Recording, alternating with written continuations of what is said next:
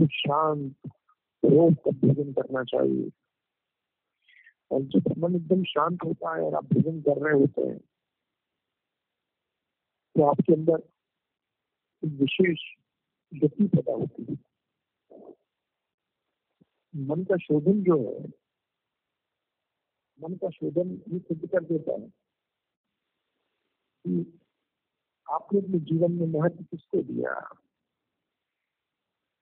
प्राथमिकता को दिया तो मन, वही मन आपको आगे बढ़ा देगा। आप देखेंगे कोशिश करिएगा, अब हम सभी लोग इस करते हैं कि हम सभी लोग शुद्ध भोजन कर सकते हैं। कोई निर्भर जीवन किसी का इतना नहीं है कि बिल्कुल ही। जैसे अभी जैसे हम लोग कोशिश करें कि जैसे पूर्णिमा और एक अमावस दो दिन ऐसे होते हैं कि मन अपने शर्म को पकड़ने की कोशिश करता है। अगर पाँच दिन पहले एकादशी करनी चाहे तो वो मन जो है, अशुद्धि को प्राप्त नहीं होगा, शुद्ध रहेगा। कहते हैं कि जो भी भोजन हम करते हैं, वो पाँच दिन बाद, जो भी भोजन हम करते हैं, वो पाँच दिन बाद हमारे मस्तिष्क तक पहुँचता है ये वैद्य ऐसे बोलते हैं। में लिखा गया। मान कि जो भोजन आपने किया पाँच दिन बाद मस्तिष्क को मिलेगा अगर एकादशी अगर अच्छी कर ली तो मस्तिष्क को हम्म, आपको अमावस और पूर्णिमा तो अच्छी हो ही जाएगी और वो अमावस और पूर्णिमा ध्यान देंगे। अगर जो लोग थोड़ा सा भी सत्य सनातन को पूरी तरह मानते हैं शत प्रतिशत तो ऐसे लोग हमेशा उस स्थिति को प्राप्त होंगे। जैसे बोला गया, अभी देखिए बुद्ध पूर्णिमा आ रही है शास्त्री अगर बुद्धत्व को प्राप्त करना है, सच्चा ज्ञान प्राप्त करना है तो हमको इसी स्थिति में आना ही पड़ेगा। कोशिश करिए। इस पूनम को भी व्रत करिए। कोशिश करिए। क्योंकि ये कोई आम चीज़ नहीं है। अगर हमारे जीवन में हमने अध्यात्म को, ज्ञान को, बुद्धत्व को महत्व दिया है तो हमें ये थोड़ा थोड़ा ये सब करते रहना चाहिए। उपवास है, जप है, प्राणायाम है। जप है ध्यान है सत्संग है, ये सब ये क्रियाएँ हैं जो हमें अंदर रखनी चाहिए, अंदर गुप्त रूप से चल रहा है। उसके बाद बहुत बड़े छोटे के स्तर पर मेरा कार्यक्रम हो रहा था तो मेरे साथ एक बहुत विद्वान और धर्मनिष्ठ धर्मनिष्ठ ब्राह्मण थे। तो जो कार्यक्रम बीच में खत्म हुआ, कुछ अंतराल था इंटरवल था। तो मैंने उनसे कहा, आइए, थोड़ी देर बैठते हैं। तो स्वामी जी, मेरा पाठ नहीं बचा। मैंने कहा, वाह भैया, बहुत बढ़िया। चलो, मैं मैं भी आपके साथ पाठ सुन लेता हूँ। तो मैंने जब उनका पाठ सुना तो मैंने उनसे पाठ की पूछा, क्या रोज पाठ करते हो? मैंने, स्वामी जी, जिस दिन पाठ नहीं करता, मैं उस दिन भोजन नहीं करता हूँ। ये तो बढ़िया है, आपका नियम। बहुत ही बढ़िया, बहुत वर्षों पहले की बात है। मैंने कहा कब से मैंने कहा, देखो, एक एक सच्चा ब्राह्मण अगर अपने कर्म पे कर रहा है तो आजकल यहाँ पर हमें अपने अपने पर मंथन करना पड़ेगा। ब्रह्म जाना थी ब्राह्मण है। ऐसा नहीं कि केवल ब्राह्मण जाति में पैदा होने से ही ब्राह्मण होता है, ऐसा नहीं है हमारा प्रधान सेवक ब्राह्मणों का ही काम कर रहे हैं। ये हम सभी ब्राह्मण बन सकते हैं। इसी जन्म में ऐसे किसी ब्राह्मण का नाम नहीं आया भगवत गीता में, लेकिन राजा जनक का नाम भगवत गीता में आया है। आज से कहा जनक आ गया आया ना। तीसरे तीसरे ध्यान है तीसरे आप थोड़ा चेक करेंगे इसको कैसे ये सिद्ध हुआ कि तीसरे अध्याय में जब आया होगा तो उसका परिप्रेक्ष्य बड़ा अच्छा था। बीसवा श्लोक तीस अध्याय का बीसवा श्लोक कर्मणे वही संसिद्ध मासिक आज बता दें संग्रह मेरापी संपशन करते अहसी यानी कि जब हो जाता है पूरा ज्ञान उसको हम लोग को समझ लेंगे कि जब तक मन की शुद्धि नहीं होगी, मन शुद्ध नहीं होगा बहुत विशेष और बहुत ही प्रासंगिक श्लोक है। अगर हम इसको पढ़ पाए कि कितना सब बोल दिया गया मनोमय कोष के बारे में, कितनी मेहनत आदि शंकराचार्य जी ने की है। उन्होंने बोला, सब कुछ बोल दिया, फिर उसके बाद बोल दिया, मन का शोधन भी करना पड़ेगा। तो पहले तामसिक से राक्षिक बनाना है। उसको थोड़ा सा उसको सक्रिय करना है। उसको लालच देकर करिए या कुछ भी करिए मन को ये, करोगे तो ये मिले ये मैं तुमको दूँगा। कि जैसे संत को हम देखते हैं अगर पाठ करने के बाद ही मैं भोजन करूँगा प्रवचन के बाद में ही कुछ मैं में डालूँगा सिद्धि मिलती भी है इससे आप करके देख भी सकते हैं जब आप जीवन अनुशासित होता है तो अधिक काम कर सकता है। क्योंकि फौजी में कितना काम करते हैं पूरे दिन मेहनत करेंगे, शारीरिक स्तर पर उनका बहुत बड़ा काम है। जिसके जीवन में अनुशासित जो जिसके जीवन में अनुशासन है, ऐसा व्यक्ति बहुत आगे क्यों बढ़ जाता है? क्योंकि वो कोशिश कर रहा है। और वो ऐसी कोशिश है। कि कोशिश ये है कि मैं अपने मन को शोधित रखूँ, अनुशासन से मन शोधित रहता है। मैंने देखी। तो आहार हो गया, कुछ पाठ पूजा हो गई, जीवन का अनुशासन हो गया। आप कौन सी प्रक्रिया में है? आपके जीवन में आपके गुरु का दिया हुआ आप भजन कर रहे हैं कि नहीं कर रहे हैं? एक जगह कबीर दास जी यहाँ तक कह देते हैं कि बिना गुरु निगरा तो पशु समान उसका गुरु नहीं है, वो पशु बोला गया। एक बार हमारे आश्रम के सामने में खड़ा था, बाहर आकर। एक व्यक्ति ने आकर मुझे परेशान करने की कोशिश की। उसने कहा, स्वामी जी माता पिता ही सब कुछ होते हैं, गुरु की ज़रूरत नहीं है। मैंने कहा, जब हम लोग चूहे के जन्म में थे हाथी थे बंदर थे हम लोग तब भी हमारे माता पिता तो थे। तो ज़रूरत क्या है गुरु की? एक तो मनुष्य ही बोल सकता है। मनुष्य ही गुरु धारण कर सकता है। मन का शोधन ये गुरु ही कर सकता है। कोई बड़ा अगर आपको गुरु नहीं लिया तो किसी बड़े की बात मानिए। वो गौतम बुद्ध एक जगह बोलते हैं, जब आप अपने से बड़े की बात आप मानते हैं तो आपके जीवन में बहुत बड़ी घटना पैदा होती है। आप इसका सारा अनुभव आपको मिल जाता है, मन का शोधन होता है। जब हम किसी किसी बड़े की बात मानते हैं तो क्या होता है? उस व्यक्ति का तो शोधन है ही, उस शोधन का जो अनुभव है अनुभव आपको मिल जाता है। हमारे आचार्य पास में बैठा था। और उन्होंने मुझे एक बात बताई। उन्होंने कहा कि जब आप, आपको बस सच में सुबह उठना है और ये पुण्य जागृत करना है, या मैं सुबह जल्दी उठे, संकल्प फटाफट, और जल्दी से जल्दी खूब काम करता हूँ सुबह उठते ही पाँच दिन से पहले पहले मेरे सारे आध्यात्मिक क्रियाएँ सारी हो जाए ये कैसे संभव है? यहाँ सब बहुत स्पष्ट आ गया। आपके जीवन में मन का शोधन होगा तो गंगा जी को थोड़ा सा मैं आपको प्रसंग में ला रहा हूँ। गंगा सप्तमी थी। वहाँ पर, मैंने एक संत किसी के साथ रहा हूँ हरिद्वार में तो उन्होंने मुझे बहुत बढ़िया बात बताई आप सबके काम की चीज़ें कि मन का शोधन कैसे है। अधिक नहीं तो कम से कम आधा चम्मच गंगा जल।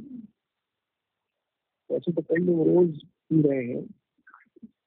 अब गीता ज्ञान मंडल आगरा से मैं इंस्पायर्ड हो गया था और मैंने पानीपत में और सहारनपुर में चालू करवाया कि तो आप चालू तो करिए एक एक चम्मच।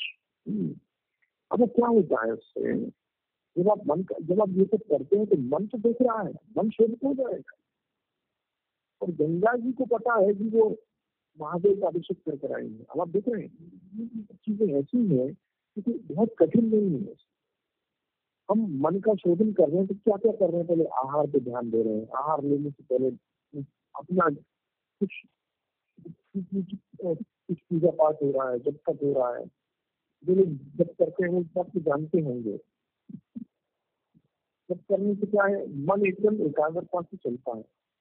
और नारद भक्ति सूत्र में तो नारद जी बोलते हैं पाँच सिद्धि पाँच सिद्धि जब करने से सिद्धि मिलती है अभी तो सिद्धि मिले या ना मिले, परंतु एक सिद्धि तो सहज मिलती है कि आपका मन एकदम एकाग्र चलता है, एकाग्र बुद्धि से चलेगा यहाँ एक बात बिल्कुल स्पष्ट आ रही है कि हमारे जीवन में जब भी आप अनुभव करें, कोशिश करके देखिएगा कि आपके जीवन में जब भी मन सच में शोधित हो रहा है तो उसका लक्षण क्या है, कसौटी क्या है? कि मन शुद्ध हो रहा है।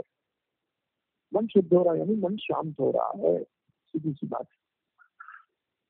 जिसका मन शांत हो रहा है, कि जैसे एक बार क्या हुआ, मैंने व्यक्ति से पूछा, भाई, आपको मैंने दीक्षा दी तो आपको क्या फ़ायदा होगा तो स्वामी मन शांत हो रहा है।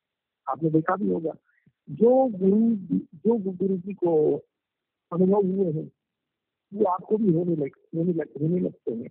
मन का सृजन का कारक ये भी है, अपने को, अपने से बड़े कुछ कुछ किसी को तो बनाना ही पड़ता है। और वहाँ उससे कुछ सीखिए, जिसको आप बड़ा मानते हैं। जैसे हमारे श्रोता है, सत्संगी है तो आज जी पता नहीं शायद अभी है, शायद इस समय हाँ। तो वो बोल रहे थे कि स्वामी जी मैंने अपने दादाजी से सादगी सीखी है। तो अधिक पैसा फालतू में बर्बाद न करना ये भी इसका कारक है। मन को शोधन होने का। कुल मिला के जीवन मूल्यों का पालन। जीवन मूल्यों को पालन करने से मन शोधित होता है। आजकल लोग हमेशा अपने बच्चों से बोलते हैं, अमीर बनना चाहिए, पैसा होना चाहिए प्रॉपर्टी होनी चाहिए। परंतु आजकल तो ये नहीं बोलता कि मूल्य का पालन होना चाहिए। क्योंकि मूल्य का पालन होगा तो पैसा भी आएगा। मूल्य का पालन होगा तो प्रॉपर्टी बन जाएगी। परंतु मूल्यों का पालन नहीं हो रहा है तो मन शोधित नहीं होगा। मन मन शोधित नहीं हो रहा है, फिर बड़ी मुश्किल होती है। सबसे बड़ी मुश्किल जो हम देखेंगे, समाज में आप देखिए, लोग जीवन मूल्यों के पालन करने में उनको बड़ी तकलीफ़ होती है। लोगों को सच बोलने में बड़ी तकलीफ़ हो रही है। अहिंसा, ब्रह्मचर्य पालन करने में बड़ी तकलीफ़ हो रही है। क्योंकि उनको इमीडिएट इफ़ेक्ट उनको तात्कालिक लाभ नहीं दिखाई दे रहा है। तो ये सोचते क्यों करें? तो वंश शोधित हो रहा था, लेकिन वो रुक जाता है। मन का शोधन अगर करना है मन का शोधन अगर करना है तो प्रयत्न तो करना चाहिए। देखिए एक बार क्या हुआ, जब जब शुरुआत में जब हम लोग अपने आचार्य से मिलते हैं गुरुकुल पढ़ते हैं, और हमारे आचार्य बोलते हैं तो दो तीन महीने तो हम अपने, उनकी बात सही बताएँ तो सुन तो लेते हैं, लिख भी लेते हैं, लेकिन उसका प्रयत्न हम कर नहीं पाते, क्योंकि उसकी अशुद्धियाँ, चंचलताएँ, अपवित्रताएँ इतनी होती पता नहीं कहाँ कहाँ से, कहाँ कहाँ भोजन हम कर आए होते हैं लेकिन दो तीन महीने के बाद जब बिल्कुल में शुद्ध भोजन मिलना चालू होता है, शुरुआत से है हम, हमको मिलता है। और दो तीन महीने बाद वो असर करना चालू कर देता है। हमारे आचार्य बहुत अच्छा कहते थे, अभी तुम सबसे बात कर रहे हो, लेकिन छह महीने बाद तुम बिल्कुल अकेले हो जाओगे। क्योंकि अध्यात्म में व्यक्ति अकेला हो ही जाता है, क्योंकि आध्यात्मिक मार्ग अकेला मार्ग ही है। यहाँ बहुत स्पष्ट हो गया। कि अब आप जब आप अकेले होते हैं, आप में काय के अंदर पवित्रता आती है, मन का शोधन हो रहा है तो ये भी लक्षण है। मन शांत हो रहा है, आपको एकांत अच्छा लग रहा है, आप अपने विचार झेल पा रहे हैं, आप अपने स्वीकृति भाव बढ़ रहा है सहनशीलता बढ़ रही है। और आपके जीवन में एक सहज ऐसा आभा मंडल बन रहा है कि लोग भी आपको सम्मानित कर रहे हैं, आपको आपको अच्छा लगता है और आप लोग भी आप, लोग भी आपको पसंद करने लगते हैं। तो यहाँ मन का शोधन के छह लक्षण है ये। करना तो बहुत कुछ पड़ेगा, परंतु मूल रूप से मैं तो सबसे कहता हूँ कि भोजन से पहले सोने से पहले और उठने के बाद। तीन क्रियाएँ तीन समय हमारे पास बड़े स्पष्ट है। भोजन से पहले, सोने से पहले और उठने के बाद। तीन समय हमारे ऐसे हैं, जिसमें हम लोग जब हम ट्रांजिट करते हैं, एक अवस्था से दूसरी अवस्था। तो सोने के बाद जो है, जब हम उठते हैं, जब शक्ति से ध्यान सुने सुनेंगे। सुषुप्त से जब हम जागृत अवस्था में आने वाले होते हैं, वो क्षण जो है, अगर हम सच में इसमें हम जगे हुए हो, हमारा शरीर पूरी तरह जागृत हो और हम कुछ भजन कर रहे हैं। तो सीधा अंतकरण में जाता है, क्योंकि अंतकरण उसमें खुला हुआ होता है होता है। अगर मैं जरा सा भी साधु बन पाया हूँ तो वो ब्रह्म मुहूर्त का भजन ही था। जो आज भी हम कोशिश कर रहे हैं कि छूटे नहीं, वो ना छूटे, बाकी चीज़ें छूट जाए, वो ना छूटे। यहाँ बहुत स्पष्ट है। हमारे जीवन में इसको पूरी तरीके से पकड़े रहे हैं इसको। अब ये बात अगर पता चल जाती है तो हमें बहुत एक सहज स्थिति में आते हैं? और वो स्थिति क्या है? वो स्थिति है कि मन एकदम शुद्ध होने लगता है। थोड़ा थोड़ा सेवन होना चाहिए, लगातार सेवन होना चाहिए। और जो सेवन क्या है? ऐसी चीज़ का सेवन अवश्य करिए। जो चाहे हमें किसी भी तरीके से मन को साफ़ करने के लिए फ़ायदेमंद हो। करके देखिएगा। जो पक्का योगी होगा, वो अपनी आँखों को साफ़ रखेगा। हम्म। ये मन के शोधन के लिए, शरीर का शोधन बहुत ज़रूरी है। अभी बौद्धों में एक क्रिया आती है बुद्धिज्म को मानते हैं। जो बुद्धिज्म को मानते हैं, वो जब आप उनके साथ रहेंगे, मैं तो रहा हूँ मोनास्ट्रीज में रहा हूँ उनके साथ बड़े बड़े मठों में, मैं रहा हूँ। तो वहाँ मैं, देखता था कि सुबह से शाम तक वो क्रिया में रहते हैं। इनके पास एक प्रक्रिया रहती है। तो इतना मन इतना शांत हो जाता है अगर उनके साथ आप रहे दो दिन भी रहे महीनों नहीं बोला मैंने आपसे दो दिन भी अगर आप रह पाए अब जैसे लुम्बिनी में मैं आपको बता सकता हूँ अगर आप चाहें आप वही भी कर सकते हैं। लुम्बिनी में जहाँ बुद्ध पैदा हुए वहाँ जापानीज यूनिवर्सिटी है वहाँ वो लोग अवसर भी देते हैं कि लोग वहाँ से रहे हैं। लेकिन केवल इसी को इसी को वो लोग रहने देते हैं जो लोग चाहते हैं। कुछ जो शब्द आया हाँ। आवाज़ साफ़ आ रही है ना सबको? हाँ। तो देखिए यहाँ बहुत स्पष्ट हो जाए मैंने उनकी जब देखा जब मैं उनके साथ रहा तो उन्होंने कहा, स्वामी जी, मन का शोधन तो करना पड़ेगा। वो इंग्लिश में बात कर रहे थे, जापान से आए थे बताइए, रहने के लिए जब। और जब वो चलते भी थे, भोजन भी करते थे, चाय भी पियेंगे वो, कमाल है। मैं तो बंद रह गया कि चाय भी पियेंगे, पानी भी पियेंगे वो। उनकी क्रिया दिखने लायक होती है तो मन का शोधन अपने आप होता है। तो हर क्षण वो इतना चैतन्य हो जाते हैं शब्द बोलते माइंडफुलनेस मन को पूरी तरीके से देख लेना। कि मन क्या कर रहा है? क्योंकि मन का शोधन हो रहा है। मन का शोधन, है ना? मन का शोधन कैसे होगा? तो पूरी तरीके से इसको देखेंगे। कहा क्या कर सकता है? मन भी आकार ले रहा है मन आकार ले रहा है। मन जब आकार लेता है, तभी तो उसको कहते हैं विकार हो रहा है या विचार हो रहा है। जो भी तो मन का शोधन नहीं। लेकिन इस पर मैंने बहुत किताब मुझे हाथ लग गई थी जब मैं बहुत छोटा था। स्वामी बुद्धानंद करके ये बोलते थे, मन और उसका मित्र है। छोटी सी किताब है। मुश्किल से छह रुपए की किताब बताइए। परंतु वो जो किताब पढ़ने मात्र से क्यों दूसरी की बात कर उन्होंने सौ पेज लिख डाले। क्यों? इसकी मन की बनावट बदलनी है तो कैसे बदलेंगे? परमानेंट सॉल्यूशन है ये। एक होता है इमरजेंसी सॉल्यूशन इमरजेंसी सॉल्यूशन क्या है? इमरजेंसी का मतलब है आपातकालिक जो हल क्या है? उपवास कर लीजिए ये आपातकालिक है। परंतु हमेशा आपातकालिक वस्तु में आप नहीं रह सकते ना। आप आपातकाल में हमेशा नहीं नहीं, नहीं रह सकते। आपको बाहर आना पड़ेगा व्यवहार करना पड़ेगा।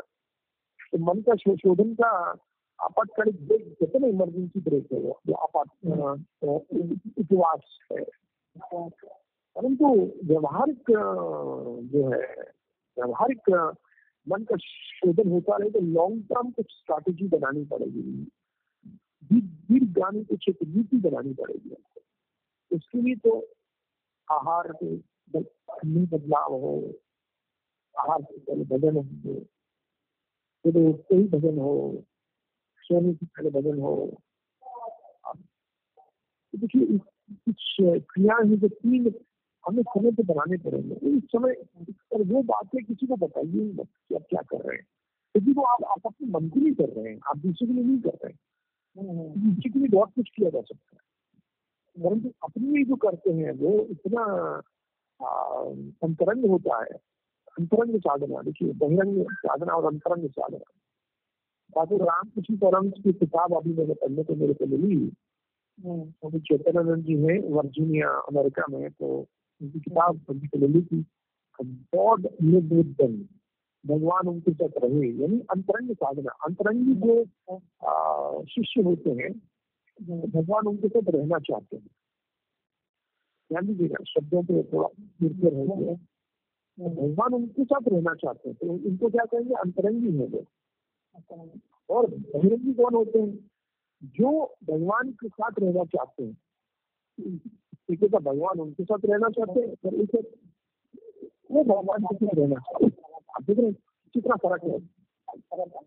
यानी मनुष्य शुद्धि ये मन मन शुद्धि के लिए मानसिक शुद्धि के लिए आपको भगवान के साथ रहने तो भगवान आपके साथ रहना चाहे इतना ये अब आप ये लक्षण हो गया।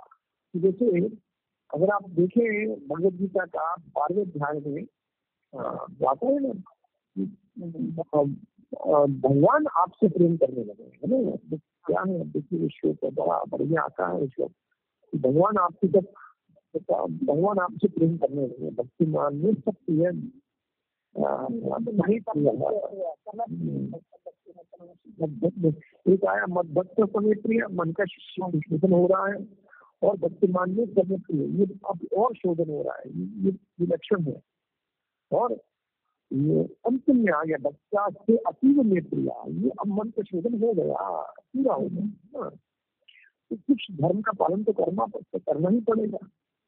कौन सा भी धर्म है? तो यहाँ जो अंतिम जो आ गया ये बारहवें अध्याय का अंतिम जैसे करेंगे। जैसे ये पालन करेंगे कब होगा। हेलो। जय श्री कृष्ण। पाँच बार पाँच बार महाराज जी कहा भगवान ने पाँच बार प्रिय प्रिय प्रिय प्रिय प्रिय। अब यहाँ बिल्कुल स्पष्ट हो जाए हमारे जीवन में वो इतना शुद्ध हो जाए मन हमारा। जैसे मीरा बाई से पूछा गया। मीरा बाई तुम्हारा मन इतना शुद्ध कैसे है? तो मीरा बाई ने बोला, मैं केवल भगवान से ही बात करती हूँ, भगवान से ही व्यवहार करती हूँ, मुझे ऐसा लगता है। और वहीं पर मैं रहती हूँ, वहीं पर। उन्हीं के साथ शब्द आया मत पारायण है और उस परम स्थिति में रहने की कोशिश तो की जा सकती है। अभी देखिए, ये आप, आपको लगेगा ये बड़ी परम आदर्श की बात मैं कर रहा हूँ, परंतु सब बताएँ तो एक स्थिति आती है, दिन में एक बार तो आती है, सबके साथ आती है।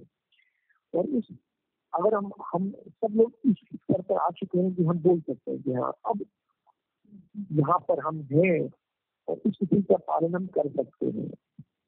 कुछ समय के लिए जैसे एक घंटा हमने निकाल लिया, अब यहाँ पर एक घंटे में कम से कम सुन को सकते हैं और ये लेवल हो कि जो शब्द अंदर जा रहे हैं, वो कितना शोधन कर रहे हैं। कितना शोधन हो रहा है, कितनी प्राप्ति हो सकती है इससे एक सहज उपाय में मैं आपको बार बार बोल रहा हूँ कि आहार शुद्धि अब सत्य की शुद्धि का पहले तो इसको तांत्रिक से सात्विक लाना है, राजसिक से फिर उसको सात्विक करना है। और सात का भी शोधन होना चाहिए ध्यान दीजिएगा सात्विक को भी सात्विक को भी छोड़ना नहीं है। हाँ देखेंगे सात्विक भी गुण है माया का भी गुण है उसको भी छोड़ना है। इसको वो शोधन वो शोधन होना चाहिए होगा सात्विक मन को कैसे शोधित किया जा सकता है कि उसके अंदर जो गुण है उसके अंदर जो बांधने की ताकत है वो भी छोड़ेंगे, कैसे छोड़ेंगे? तो वो पूरी तरीके से आत्मीय भाव से शब्द आता है जो कि जी बहुत बढ़िया बोलते हैं। मानव सिंहासन वाले शरण जी बोलते हैं।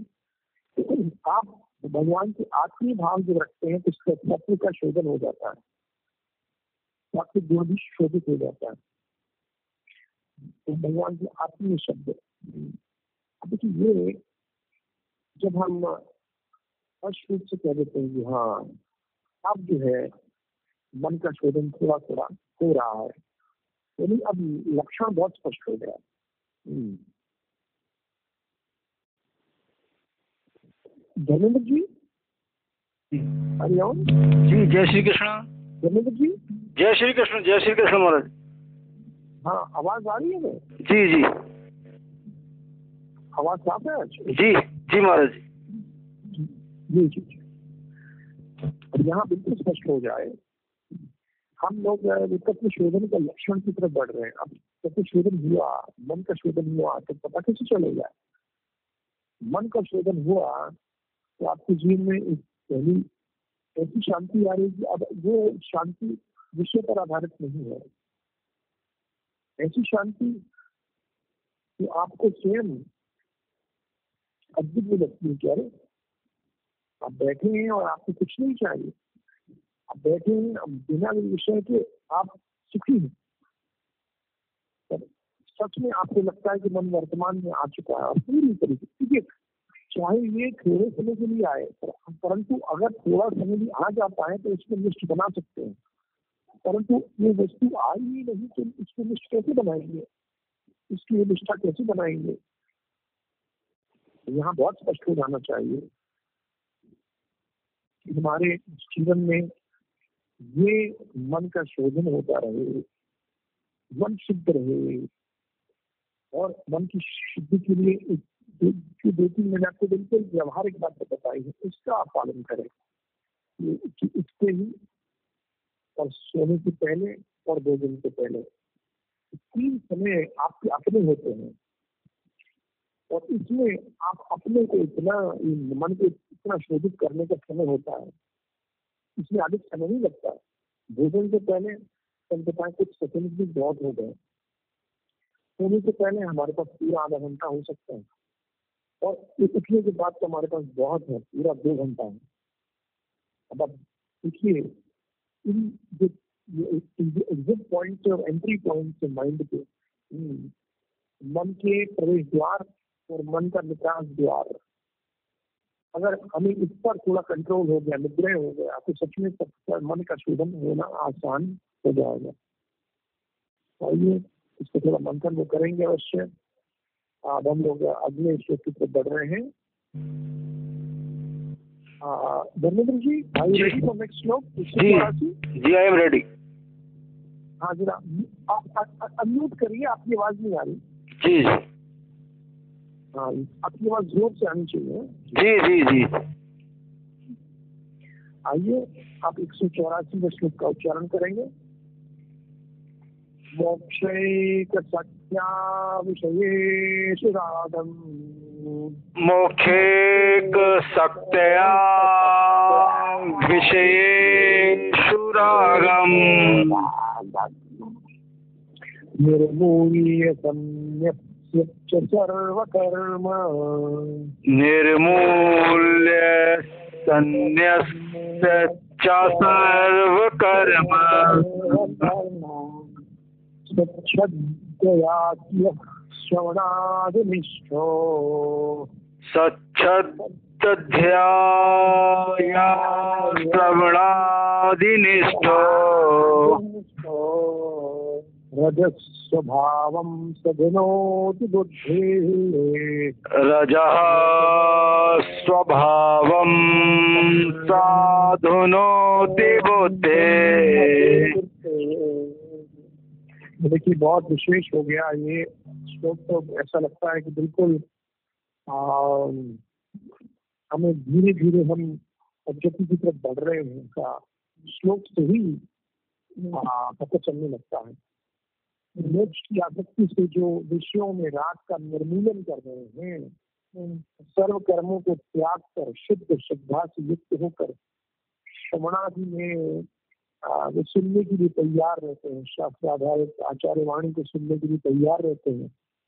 वो वह बुद्धि के रजोमय चंचल स्वभाव को नष्ट कर देते हैं,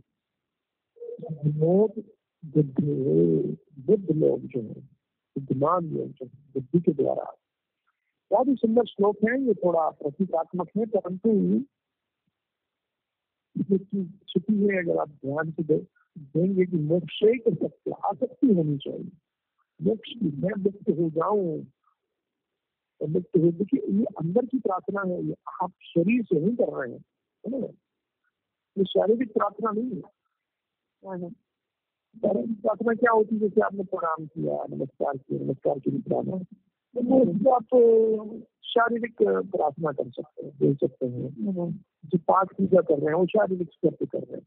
लेकिन मैं मुक्त हो जाऊँ ये प्रार्थना शारीरिक स्तर पे नहीं हो रही है तो जीव के स्तर पे तो जन्मों जन्मों बाद होता है। तो क्योंकि जीव ने देख लिया। जीव ने देख लिया कि इससे कुछ नहीं होने वाला है। यहाँ बहुत स्पष्ट हो जाए। हमारे जीवन में मोक्ष की मोक्ष की जो आसक्ति है, ये ये ये ये मूल वस्तु आ गई। मोक्ष की आसक्ति यानी कि मन मैं मुक्त हो जाऊँ, ये जो आसक्ति है, वो विषयों की आसक्ति को निर्मूल कर देती है। विषय निर्मूल उसका मूल ही हिला देती है। जड़ खत्म हो जाती है। तो जल जड़ जो है हिल गई, उसकी जड़ को हिला दिया, निर्मूल कर दिया और हटा दिया।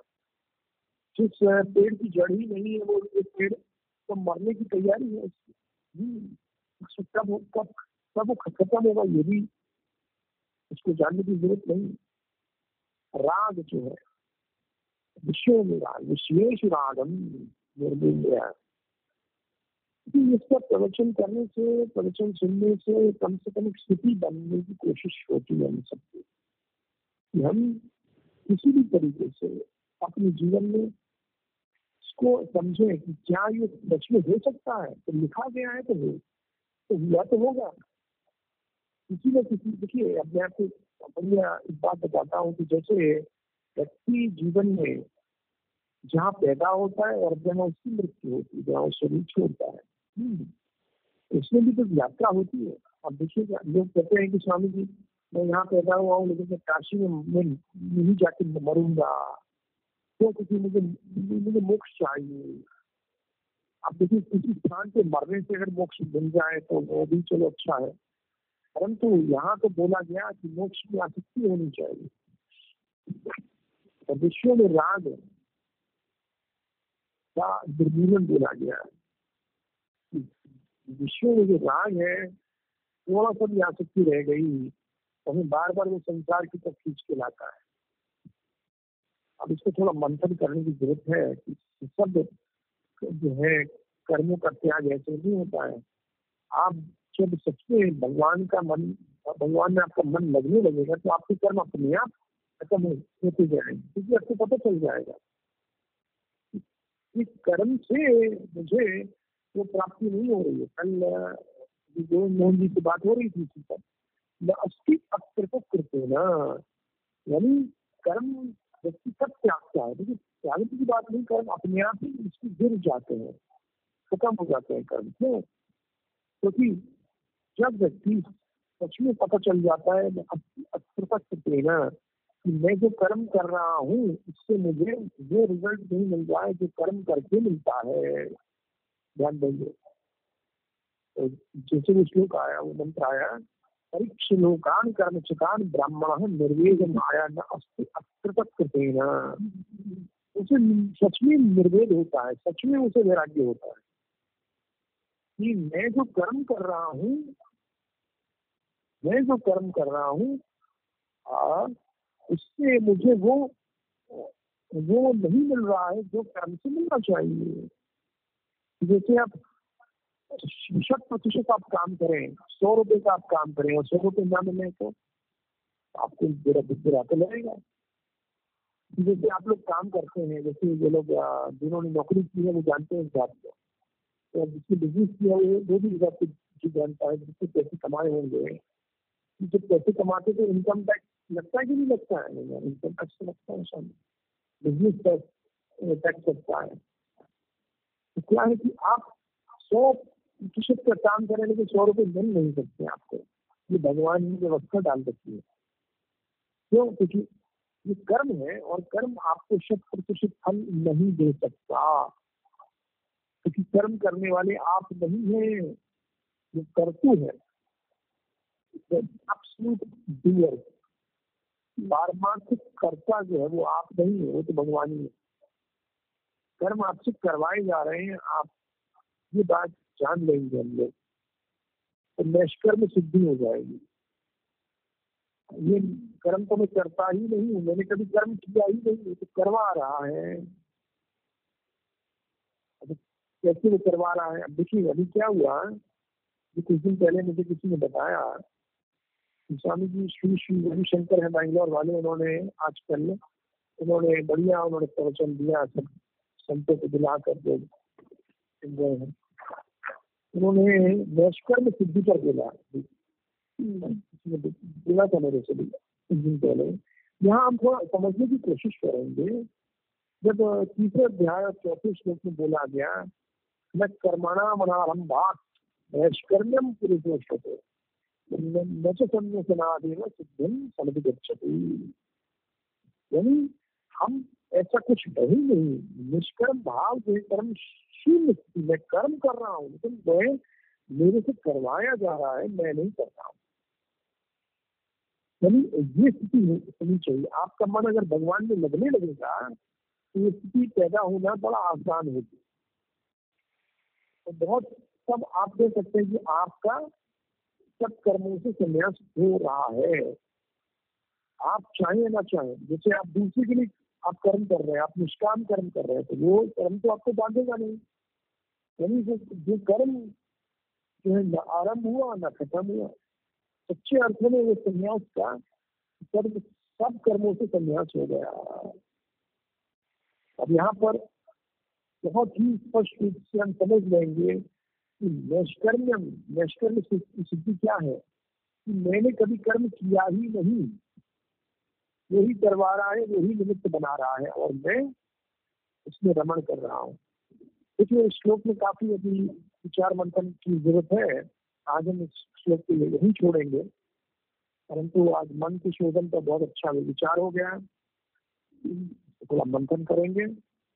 अभी कभी बच्चा है। हम सभी लोग आग करेंगे जी। स्वामी जी, शाम धन्यवाद आपकी इतनी किताब मुझे हाथ लग गई थी जब मैं बहुत छोटा था स्वामी विवेकानंद करके ये बोलते थे, मन और उसका मित्र है। छोटी सी किताब है। मुश्किल से छह रुपए की किताब बताइए।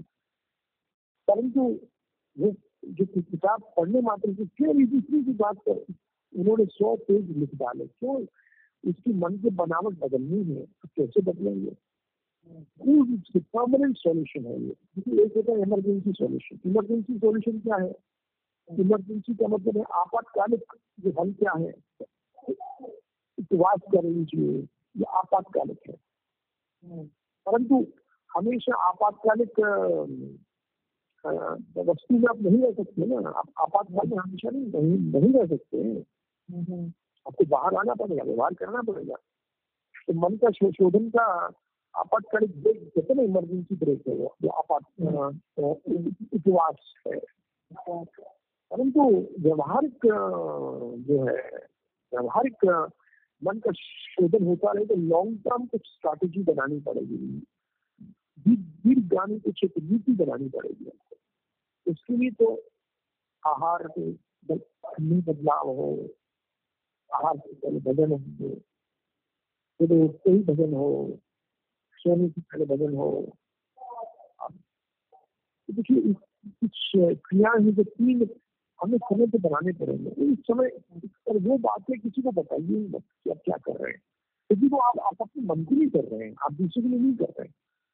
दूसरे के लिए बहुत कुछ किया जा सकता है। परंतु अपने लिए जो करते हैं वो इतना अंतरंग होता है।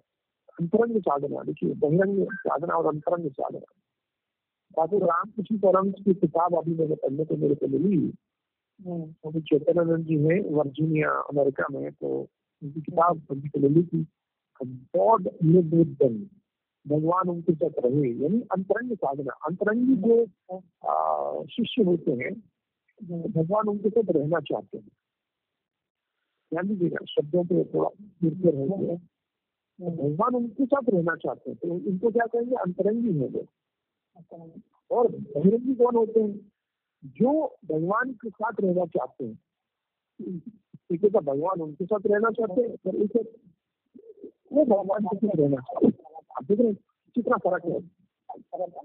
यानी मनुष्य शुद्धि ये मन मन- शुद्धि के लिए मानसिक शुद्धि के लिए आपको भगवान के साथ रहने मतलब भगवान आपके साथ रहना चाहे इतना ये अब आप ये लक्षण हो गया कि जैसे अगर आप देखें भगवत गीता का बारहवें अध्याय में आता है ना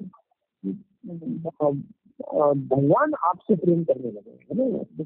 क्या है? देखिए विश्व का बड़ा बढ़िया आता है विश्व कि भगवान आपसे तो भगवान आपसे प्रेम करने लगे भक्ति मान में सब ये नहीं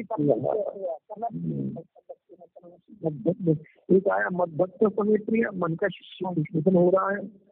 और भक्तिमान में समय प्रिय ये अब और शोधन हो रहा है ये ये लक्षण है। और ये अंत में आ गया बच्चा से अतीव में प्रिया ये अब मन का शोधन हो गया पूरा हो गया हाँ। तो कुछ धर्म का पालन तो करना तो करना ही पड़ेगा। कौन सा भी धर्म है? तो यहाँ जो अंतिम आज्ञा ये बारहवें अध्याय का जय श्री कृष्ण जय श्री कृष्ण। ये पालन करेंगे कब होगा हेलो। जय श्री कृष्ण। पाँच बार पाँच बार महाराज जी कहा भगवान ने पाँच बार प्रिय प्रिय प्रिय प्रिय प्रिय। अब यहाँ बिल्कुल स्पष्ट हो जाए कि हमारे जीवन में वो इतना शुद्ध हो जाए मन हमारा। जैसे मीराबाई से पूछा गया मीराबाई तुम्हारा मन इतना शुद्ध कैसे है? तो मीराबाई ने बोला, मैं केवल भगवान से ही बात करती हूँ, भगवान से ही व्यवहार करती हूँ, मुझे ऐसा लगता है। और वहीं पर मैं रहती हूँ, वहीं पर। उन्हीं के साथ शब्द आया, मत पारायण है। और इस परम स्थिति में रहने की कोशिश तो की जा सकती है। अभी देखिए, ये आप, आपको लगेगा ये बड़ी परम आदर्श की बात मैं कर रहा हूँ, परंतु सब बताएँ तो एक स्थिति आती है। दिन में एक बार तो आती है, सबके साथ आती है। और इस अगर हम हम सब लोग इस स्तर पर आ चुके हैं कि हम बोल सकते हैं कि हाँ अब यहाँ पर हम हैं और इस स्थिति का पालन हम कर सकते हैं। कुछ समय के लिए जब जैसे एक घंटा हमने निकाल लिया, अब यहाँ पर एक घंटे में कम से कम सुन तो सकते हैं और ये नेवर नो कि जो शब्द अंदर जा रहे हैं, वो कितना शोधन कर रहे हैं। कितना शोधन हो रहा है, कितनी प्राप्ति हो सकती है इससे एक सहज उपाय मैं आपको बार बार रहा हूँ कि आहार शुद्धि है। अब सत्य की शुद्धि का, पहले तो इसको तामसिक से सात्विक लाना है, राजसिक से फिर उसको सात्विक करना है। और सात, और सत्व का भी शोधन होना चाहिए, ध्यान दीजिएगा सात्विक को भी, सात्विक को भी छोड़ना नहीं है। याद रखेंगे, सात्विक भी गुण है, माया का ही तो गुण है, उसको भी छोड़ना है। तो इसको वो शोधन वो शोधन होना चाहिए सात्विक मन को कैसे शोधित किया जा सकता है कि उसके अंदर जो गुण है, उसके अंदर जो बांधने की ताकत है, वो भी छोड़ेंगे। कैसे छोड़ेंगे? तो वो पूरी तरीके से आत्मीय भाव से। शब्द आता है जो कि शरण जी बहुत बढ़िया बोलते हैं। मानव से सिंहासन वाले शरण जी बोलते हैं। कि आप भगवान के आत्मीय भाव जो रखते हैं तो उसका तत्व का शोधन हो जाता है। आपके गुण भी शोधित हो जाता है। तो भगवान के आत्मीय शब्द। अब देखिए ये, जब हम स्पष्ट रूप से कह देते हैं कि हाँ अब जो है, मन का शोधन थोड़ा थोड़ा हो रहा है। यानी अब लक्षण बहुत स्पष्ट हो गया।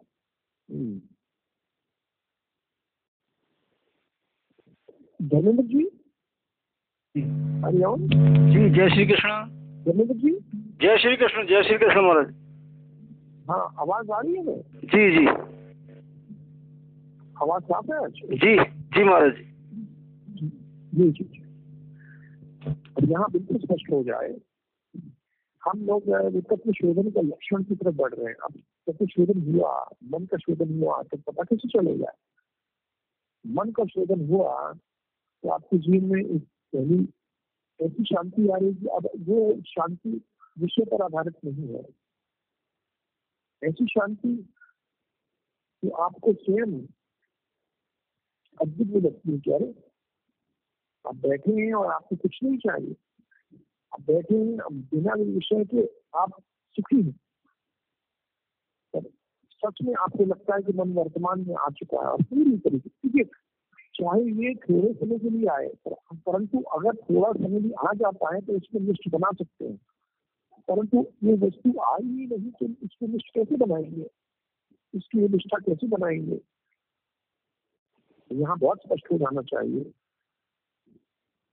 कि हमारे जीवन में ये मन का शोधन होता रहे, मन शुद्ध रहे और मन की शुद्धि के लिए एक- जो दो तीन मैंने आपको बिल्कुल व्यवहारिक बात बताई है, उसका आप पालन करें। कि उठते ही और सोने से पहले और दो दिन से पहले। तीन समय आपके अपने होते हैं। और इसमें आप अपने को इतना मन को इतना शोधित करने का समय होता है। इसमें अधिक समय नहीं लगता। भोजन से पहले कम से कुछ सेकंड भी बहुत हो गए। सोने से पहले हमारे पास पूरा आधा घंटा हो सकता है। और ये उठने बात तो हमारे पास बहुत है पूरा दो घंटा है। अब आप देखिए इन जो एग्जिट पॉइंट और एंट्री पॉइंट माइंड के हम्म, मन के प्रवेश द्वार और मन का निकास द्वार अगर हमें इस पर थोड़ा कंट्रोल हो गया निग्रह हो गया तो सच में मन का शोधन होना आसान हो जाएगा। आइए इसको थोड़ा मंथन वो करेंगे अवश्य। अब हम लोग अगले श्लोक की तरफ़ बढ़ रहे हैं। धर्मेंद्र जी आई जी। रेडी फॉर नेक्स्ट श्लोक जी। जी आई एम रेडी हाँ आप अनम्यूट करिए आपकी आवाज़ नहीं आ रही। जी जी। हाँ आपकी आवाज़ ज़ोर से आनी चाहिए। जी जी जी। आइए आप एक सौ चौरासी श्लोक का उच्चारण करेंगे। मोक्षैक सत्या विषयेषु रागम। मोक्षेक सक्तया विषयेषु रागम् निर्मूल्य सम्यक् च सर्वकर्म। निर्मूल्य सन्न्यस्य च सर्वकर्म। स्वच्छदयात्य श्रवणादिनिष्ठो सच्छध्याया श्रवणादिनिष्ठो रजस्वभावं सधुनोति बुद्धिः। रजः स्वभावं साधुनोति बुद्धे। देखिए बहुत विशेष हो गया ये श्लोक तो ऐसा लगता है कि बिल्कुल आ, हमें धीरे धीरे हम प्रगति की तरफ़ बढ़ रहे हैं का श्लोक से ही पता चलने लगता है। मोक्ष की आसक्ति से जो विषयों में राग का निर्मूलन कर रहे हैं सर्व कर्मों को त्याग कर शुद्ध श्रद्धा से युक्त होकर श्रवणादि में वो सुनने के लिए तैयार रहते हैं, शास्त्र आधारित आचार्य वाणी को सुनने के लिए तैयार रहते हैं। जब वह बुद्धि के रजोमय चंचल स्वभाव को नष्ट कर देते हैं बुद्ध लोग जो है, बुद्धिमान लोग जो है, बुद्धि के द्वारा। बहुत ही सुंदर श्लोक है, ये थोड़ा प्रतीकात्मक है, परंतु छुपी है, अगर आप ध्यान से देंगे कि मोक्ष एक सत्य आसक्ति होनी चाहिए। मोक्ष की मैं मुक्त हो जाऊँ तो मुक्त हो देखिए ये अंदर की प्रार्थना है ये आप शरीर से नहीं कर रहे हैं है ना? ये शारीरिक प्रार्थना नहीं है। शारीरिक प्रार्थना क्या होती है? जैसे आपने प्रणाम किया नमस्कार किया नमस्कार की प्रार्थना तो आप शारीरिक प्रार्थना कर सकते हैं दे सकते हैं। जो पाठ पूजा कर रहे हैं वो शारीरिक स्तर पे कर रहे हैं। लेकिन मैं मुक्त हो जाऊँ ये प्रार्थना शारीरिक स्तर पे नहीं हो रही है तो जीव के स्तर पे तो जन्मों जन्मों बाद होता है। तो क्योंकि जीव ने देख लिया। जीव ने देख लिया कि इससे कुछ नहीं होने वाला है। यहाँ बहुत स्पष्ट हो जाए। हमारे जीवन में मोक्ष की मोक्ष की जो आसक्ति है ये ये ये ये मूल वस्तु आ गई। मोक्ष की आसक्ति, यानी कि मन मैं मुक्त हो जाऊँ, ये जो आसक्ति है, वो विषयों की आसक्ति को निर्मूल कर देती है। विषयेश रागम निर्मूल उसका मूल ही हिला देती है। जड़ खत्म हो जाती है। जल जड़ जो है हिल गई, उसकी जड़ को हिला दिया, निर्मूल कर दिया और हटा दिया। जिस पेड़ की जड़ ही नहीं है वो एक पेड़ तो मरने की तैयारी है उसकी। कब कब कब वो खत्म होगा ये भी उसको जानने की ज़रूरत नहीं राग जो है, विषयों में राग विशेष रागम निर्मूल्य इसका प्रवचन करने से, प्रवचन सुनने से कम से कम एक स्थिति बनने की कोशिश होती है हम सबकी। कि हम किसी भी तरीके से अपने जीवन में इसको समझे कि क्या ये सच में हो सकता है? तो लिखा गया है तो हो तो हुआ तो होगा। किसी न किसी, देखिए अब मैं आपको बढ़िया एक बात बताता हूँ कि जैसे व्यक्ति जीवन में जहाँ पैदा होता है और जहाँ उसकी मृत्यु होती है, जहाँ वो शरीर छोड़ता है। हम्म। उसमें भी तो यात्रा होती है। अब देखिए लोग कहते हैं कि स्वामी जी, मैं यहाँ पैदा हुआ हूँ, लेकिन मैं काशी मैं नहीं जाके मरूँगा। क्यों क्योंकि मुझे मुझे मोक्ष चाहिए। अब देखिए किसी स्थान पे मरने से अगर मोक्ष मिल जाए तो वो भी चलो अच्छा है। परंतु यहाँ तो बोला गया कि मोक्ष की आसक्ति होनी चाहिए। तो विश्व में राग का निर्मूलन बोला गया है। विश्व में जो राग है, थोड़ा सा भी आसक्ति रह गई। तो हमें बार बार वो संसार की तरफ़ खींच के लाता है। अब इसको थोड़ा मंथन करने की ज़रूरत है कि सब जो है कर्मों का त्याग ऐसे नहीं होता है। आप जब सच में भगवान का मन, भगवान में आपका मन लगने लगेगा तो आपके कर्म अपने आप खत्म होते जाएँगे, क्योंकि आपको पता चल जाएगा। इस कर्म से मुझे वो प्राप्ति नहीं हो रही है। कल जो मोहन जी से बात हो रही थी इसी अस्थि अकृत करते ना, यानी कर्म व्यक्ति कब त्यागता है? देखिए, त्याग की बात नहीं, कर्म अपने आप ही इसकी गिर जाते हैं, खत्म हो जाते हैं कर्म, क्यों? क्योंकि जब व्यक्ति सच में पता चल जाता है प्रेरणा कि मैं जो कर्म कर रहा हूँ इससे मुझे वो रिज़ल्ट नहीं मिल रहा है जो कर्म करके मिलता है। ध्यान देंगे। तो जैसे वो श्लोक आया, वो मंत्र आया परीक्ष कर्म ब्राह्मण निर्वेद माया न उसे सच में निर्वेद होता है सच में उसे वैराग्य होता है। कि मैं जो कर्म कर रहा हूँ, मैं जो कर्म कर रहा हूँ उससे मुझे वो वो नहीं मिल रहा है जो कर्म से मिलना चाहिए। जैसे आप शत प्रतिशत आप काम करें, सौ रुपए का आप काम करें और सौ रुपए ना मिले तो आपको बुरा बुरा तो लगेगा। जैसे आप लोग काम करते हैं, जैसे ये लोग जिन्होंने नौकरी की है, वो जानते हैं इस को।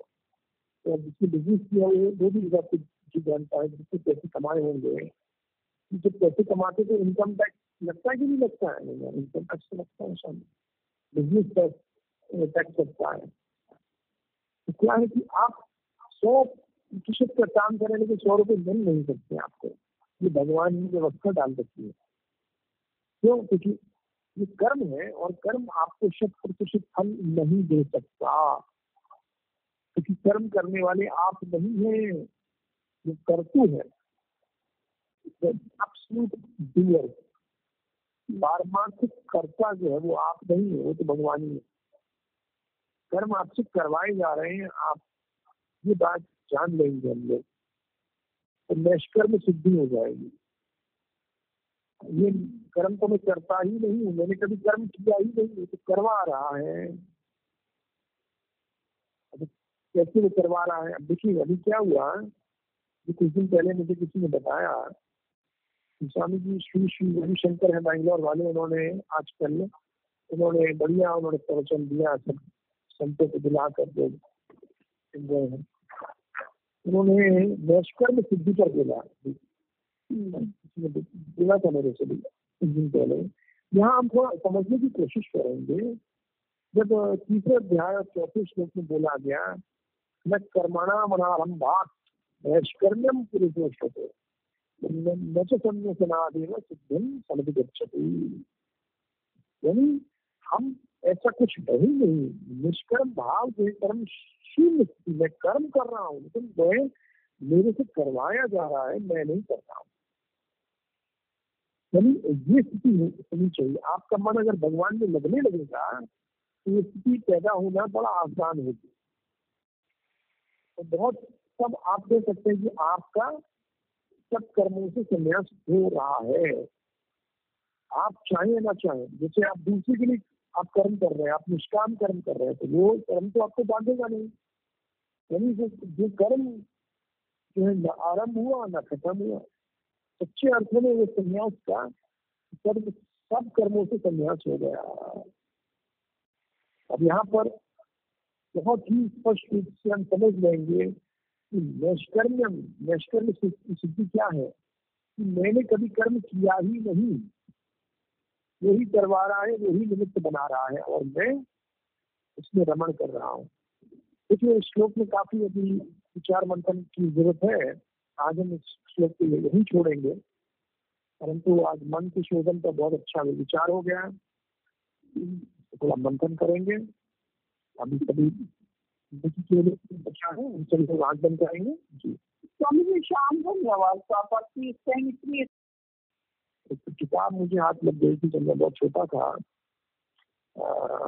स्वामी विवेकानंद करके ये एक लड़के थे, मन और उसका मित्र है। छोटी सी किताब है। मुश्किल से छह रुपए की किताब बताइए। परंतु वो जो किताब पढ़ने मात्र की फिर दूसरी की बात कर उन्होंने सौ पेज लिख डाले। क्यों? उसकी मन की बनावट बदलनी है तो कैसे बदलेंगे? परमानेंट सॉल्यूशन है ये। क्योंकि एक होता है इमरजेंसी सॉल्यूशन इमरजेंसी सॉल्यूशन क्या है? इमरजेंसी का मतलब है आपातकालिक जो हल क्या है उपवास कर लीजिए ये आपातकालिक है। परंतु हमेशा आपातकालिक वस्तु में आप नहीं रह सकते ना। आप आपातकाल में हमेशा नहीं नहीं, नहीं रह सकते। आपको बाहर आना पड़ेगा व्यवहार करना पड़ेगा। तो मन का शोधन का आपातकालिक ब्रेक कहते ना इमरजेंसी ब्रेक है. वो जो आपात उपवास है परंतु व्यवहारिक जो है व्यवहारिक मन का शोधन होता रहे तो लॉन्ग टर्म कुछ स्ट्रैटेजी बनानी पड़ेगी. दीर्घगामी कुछ एक नीति बनानी पड़ेगी हमको. उसके लिए तो आहार में बद- में बदलाव हो आहार से पहले भजन हो फिर उठते ही भजन हो सोने से पहले भजन हो। तो देखिए कुछ क्रिया है जो तीन हमें समय पे बनाने पड़ेंगे। तो इस समय और वो बातें किसी को बताइए ही मत कि आप क्या कर रहे हैं। क्योंकि वो आप आप अपने मन के लिए कर रहे हैं आप दूसरे के लिए नहीं कर रहे हैं दूसरे के लिए बहुत कुछ किया जा सकता है। परंतु अपने लिए जो करते हैं वो इतना अंतरंग होता है अंतरंग साधना। देखिए बहिरंग साधना और अंतरंग साधना। ठाकुर रामकृष्ण परम की किताब अभी मैंने पढ़ने को मेरे को मिली। अभी चेतनानंद जी है वर्जीनिया अमेरिका में तो उनकी किताब पढ़ने को मिली थी। God live with them. भगवान उनके साथ रहे यानी अंतरंग साधना अंतरंगी जो शिष्य होते हैं भगवान उनके साथ रहना चाहते हैं। ध्यान दीजिएगा शब्दों पे थोड़ा निर्भर है भगवान उनके साथ रहना चाहते हैं तो इनको क्या कहेंगे? अंतरंगी है वो। और बहिरंगी कौन होते हैं? जो भगवान के साथ रहना चाहते हैं। एक है भगवान उनके साथ रहना चाहते हैं एक है वो भगवान के साथ रहना चाहते हैं। आप देख रहे हैं कितना फ़र्क है। यानी मनुष्य शुद्धि ये मनुष्य मन शुद्धि के लिए मानसिक शुद्धि के लिए आपको भगवान के साथ रहने मतलब भगवान आपके साथ रहना चाहे इतना ये आप ये लक्षण हो गया। कि जैसे अगर आप देखें भगवत गीता का बारहवें अध्याय में जाता है ना भगवान आपसे प्रेम करने लगे है ना? क्या है? देखिए श्लोक का बड़ा बढ़िया आता है श्लोक भगवान आपसे तो भगवान आपसे प्रेम करने लगे भक्ति मान में सब प्रिय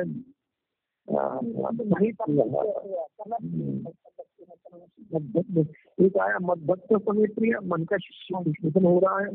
और भक्तिमान में समय प्रिय ये अब और शोधन हो रहा है ये ये है। और ये अंतिम न्याय या बच्चा से अतीव में प्रिया ये अब मन का शोधन हो गया पूरा हो गया हाँ। तो कुछ धर्म का पालन तो करना तो करना ही पड़ेगा। कौन सा ये धर्म है तो यहाँ जो अंतिम आज्ञा ये बारहवें अध्याय का अंतिम जय श्री कृष्ण जय श्री कृष्ण पालन हेलो। जय श्री कृष्ण पाँच बार पाँच बार महाराज जी कहा भगवान ने पाँच बार प्रिय प्रिय प्रिय प्रिय प्रिय। अब यहाँ बिल्कुल स्पष्ट हो जाए हमारे जीवन में वो इतना शुद्ध हो जाए मन हमारा। जैसे मीराबाई से पूछा गया मीराबाई तुम्हारा मन इतना शुद्ध कैसे है? तो मीराबाई ने बोला, मैं केवल भगवान से ही बात करती हूँ, भगवान से ही व्यवहार करती हूँ, मुझे ऐसा लगता है। और वहीं पर मैं रहती हूँ, वहीं पर। उन्हीं के साथ शब्द आया मत पारायण है। और इस परम स्थिति में रहने की कोशिश तो की जा सकती है। अभी देखिए, ये आप, आपको लगेगा ये बड़ी परम आदर्श की बात मैं कर रहा हूँ, परंतु सब बताएँ तो एक स्थिति आती है। दिन में एक बार तो आती है, सबके साथ आती है।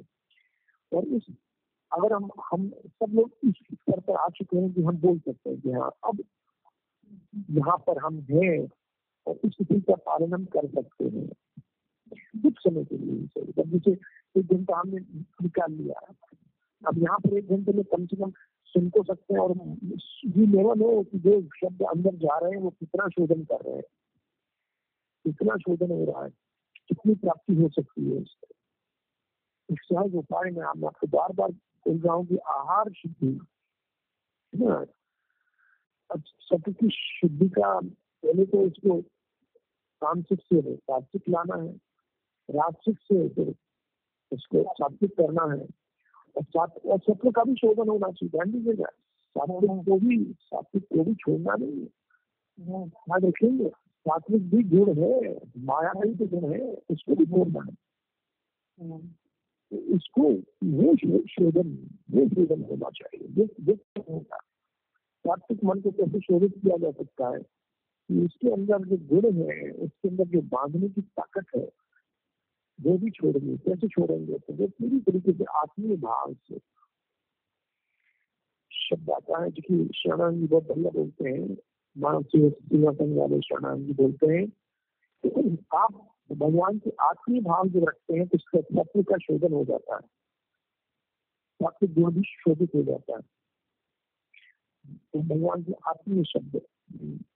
देखिए ये जब हम स्पष्ट रूप से कह देते हैं कि हाँ अब जो है, मन का शोधन थोड़ा थोड़ा हो रहा है। यानी अब लक्षण बहुत स्पष्ट हो गया।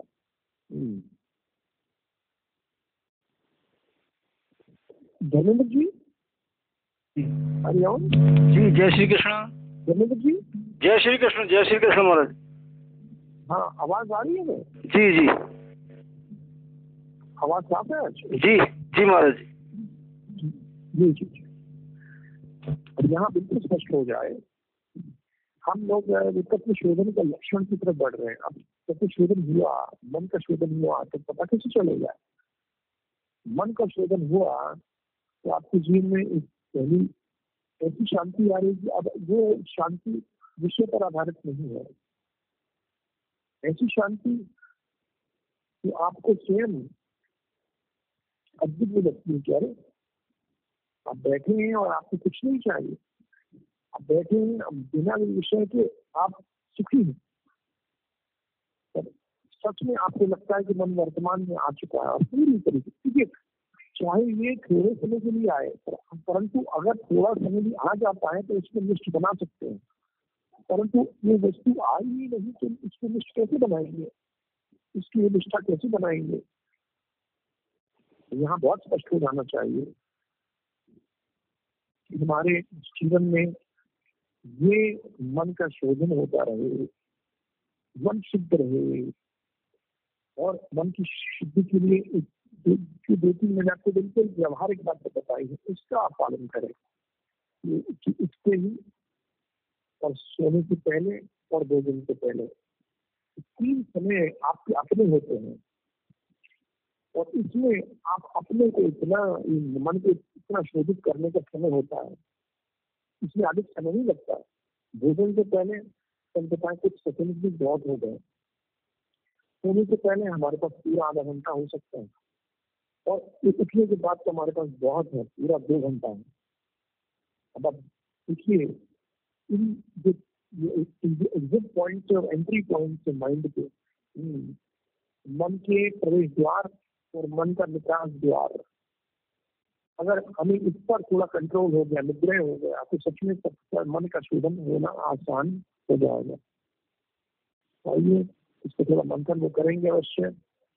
अब हम लोग अगले श्लोक की तरफ़ बढ़ रहे हैं। Dharmendra ji I ready for next श्लोक जी। जी आई एम रेडी हाँ जरा आप अनम्यूट करिए आपकी आवाज़ नहीं आ रही। जी जी। हाँ आपकी आवाज़ ज़ोर से आनी चाहिए। जी जी जी। आइए आप एक सौ चौरासी श्लोक का उच्चारण करेंगे। मोक्षैक सत्या विषयेषु रागम मोक्षेक विषयेषु रागम् निर्मूल्य सम्यक् च सर्वकर्म। निर्मूल्य सन्न्यस्य च सर्वकर्म स्वच्छदयात्य श्रवणादिनिष्ठो सच्छध्याया श्रवणादिनिष्ठो रजस्वभावं सधुनोति बुद्धिः। रजः स्वभावं साधुनोति बुद्धे। देखिए बहुत विशेष हो गया ये श्लोक तो ऐसा लगता है कि बिल्कुल आ, हमें धीरे धीरे हम objective की तरफ़ बढ़ रहे हैं। का श्लोक से ही पता चलने लगता है। मोक्ष की आसक्ति से जो विषयों में राग का निर्मूलन कर रहे हैं सर्व कर्मों को त्याग कर शुद्ध श्रद्धा से युक्त होकर श्रवणादि में वो सुनने के लिए तैयार रहते हैं, शास्त्र आधारित आचार्य वाणी को सुनने के लिए तैयार रहते हैं। वो वह बुद्धि के रजोमय चंचल स्वभाव को नष्ट कर देते हैं बुद्ध बुद्ध लोग जो है, बुद्धिमान लोग जो है, बुद्धि के द्वारा। बहुत ही सुंदर श्लोक है, ये थोड़ा प्रतीकात्मक है, परंतु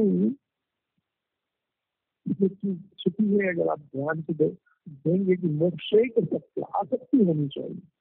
मोक्ष की मैं मुक्त हो जाऊँ तो मुक्त हो देखिए ये अंदर की प्रार्थना है ये आप शरीर से नहीं कर रहे हैं है ना? ये शारीरिक प्रार्थना नहीं है। शारीरिक प्रार्थना क्या होती है? जैसे आपने प्रणाम किया नमस्कार किया नमस्कार की प्रार्थना। तो आप शारीरिक प्रार्थना कर सकते हैं दे सकते हैं। जो पाठ पूजा कर रहे हैं वो शारीरिक स्तर पे कर रहे हैं। लेकिन मैं मुक्त हो जाऊँ ये प्रार्थना शारीरिक स्तर पे नहीं हो रही है तो जीव के स्तर पे तो जन्मों जन्मों बाद होता है। तो क्योंकि जीव ने देख लिया। जीव ने देख लिया कि इससे कुछ नहीं होने वाला है। यहाँ बहुत कष्ट हो जाए। हमारे जीवन में मोक्ष की मोक्ष की जो आसक्ति है ये ये ये ये मूल वस्तु आ गई। मोक्ष की आसक्ति, यानी कि मैं मुक्त हो जाऊँ, ये जो आसक्ति है, वो विषयों की आसक्ति को निर्मूल कर देती है। विषयेश रागम निर्मूल उसका मूल ही हिला देती है। जड़ खत्म हो जाती है। जल, जड़ जो है हिल गई, उसकी जड़ को हिला दिया, निर्मूल कर दिया और हटा दिया। जिस पेड़ की जड़ ही नहीं है वो एक पेड़ तो मरने की तैयारी है उसकी। कब कब कब वो खत्म होगा ये भी उसको जानने की ज़रूरत नहीं राग जो है, विषयों में राग, विशेष रागम निर्मूल इसका प्रवचन करने से, प्रवचन सुनने से कम से कम एक स्थिति बनने की कोशिश होती है हम सबकी। कि हम किसी भी तरीके से अपने जीवन में इसको समझे कि क्या ये सच में हो सकता है? तो लिखा गया है तो हो तो हुआ तो होगा। किसी न किसी, देखिए अब मैं आपको बढ़िया इस बात बताता हूँ कि जैसे व्यक्ति जीवन में जहाँ पैदा होता है और जहाँ उसकी मृत्यु होती है, जहाँ शरीर छोड़ता है हम्म। उसमें भी तो यात्रा होती है।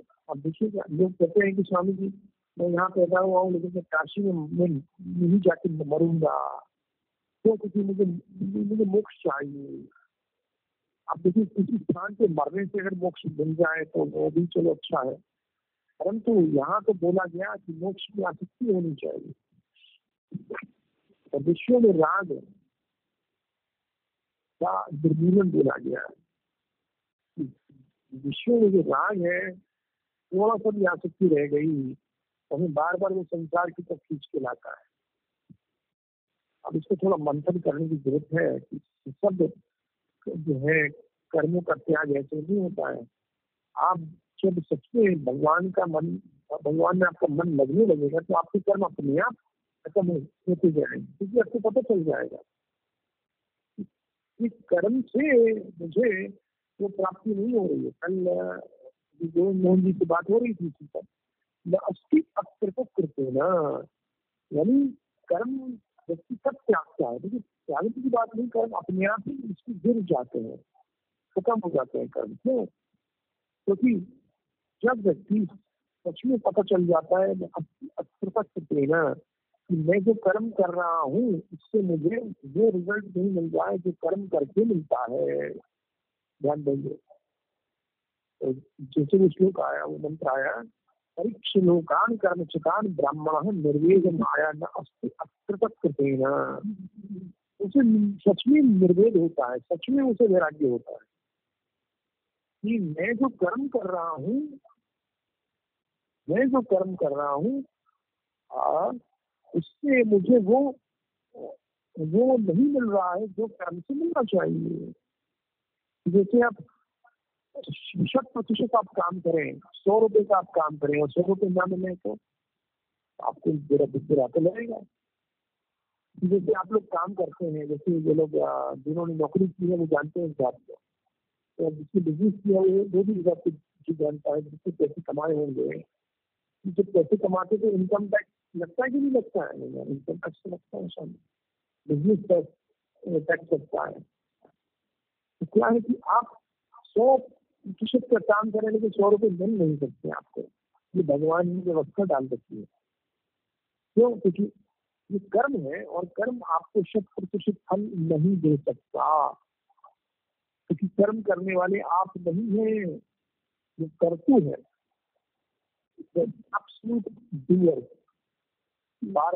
कर्ता जो है वो आप नहीं है, वो तो भगवान ही है। कर्म आपसे करवाए जा रहे हैं, आप ये बात जान लेंगे हम लोग।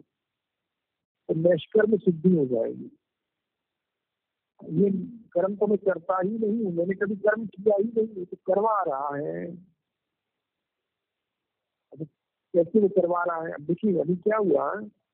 कि कुछ दिन पहले मुझे किसी ने बताया स्वामी जी, श्री श्री रविशंकर है बैंगलोर वाले, उन्होंने आजकल उन्होंने बढ़िया उन्होंने प्रवचन दिया, सब संतों को बुला कर जो गए हैं। उन्होंने नैष्कर्म सिद्धि पर बोला। बोला था मेरे से भी कुछ दिन पहले। यहाँ हम थोड़ा समझने की कोशिश करेंगे। जब तीसरे अध्याय और चौथे श्लोक में बोला गया न कर्मणा मनारंभात नैष्कर्म्यम पुरुषोषते न च सन्यासनादेव सिद्धिम समिति यानी हम ऐसा कुछ है ही नहीं। निष्कर्म भाव से कर्म शून्य स्थिति मैं कर्म कर रहा हूँ, लेकिन मैं, मेरे से करवाया जा रहा है, मैं नहीं कर रहा हूँ। ये स्थिति होनी चाहिए। आपका मन अगर भगवान में लगने लगेगा तो ये स्थिति पैदा होना बड़ा आसान होगी। तो बहुत सब आप देख सकते हैं कि आपका सब कर्मों से संन्यास हो रहा है। आप चाहें ना चाहे, जैसे आप दूसरे के लिए आप कर्म कर रहे हैं, आप निष्काम कर्म कर रहे हैं तो वो कर्म तो आपको बांधेगा नहीं। यानी जो जो कर्म जो है, न आरंभ हुआ, न खत्म हुआ, सच्चे अर्थ में वो संन्यास का कर्म सब कर्मों से संन्यास हो गया। अब यहाँ पर बहुत ही स्पष्ट रूप से हम समझ लेंगे कि नैष्कर्म नैष्कर्म सिद्धि क्या है? कि मैंने कभी कर्म किया ही नहीं। वही करवा रहा है वही निमित्त बना रहा है और मैं उसमें रमण कर रहा हूँ। देखिए, इस श्लोक में काफ़ी अभी विचार मंथन की ज़रूरत है। आज हम इस श्लोक के लिए नहीं छोड़ेंगे। परंतु आज मन के शोधन का बहुत अच्छा विचार हो गया थोड़ा मंथन करेंगे। अभी कभी बच्चा है, हम सभी लोग बंद करेंगे। जी। स्वामी जी, शाम धन्यवाद प्रॉपर्टी इतनी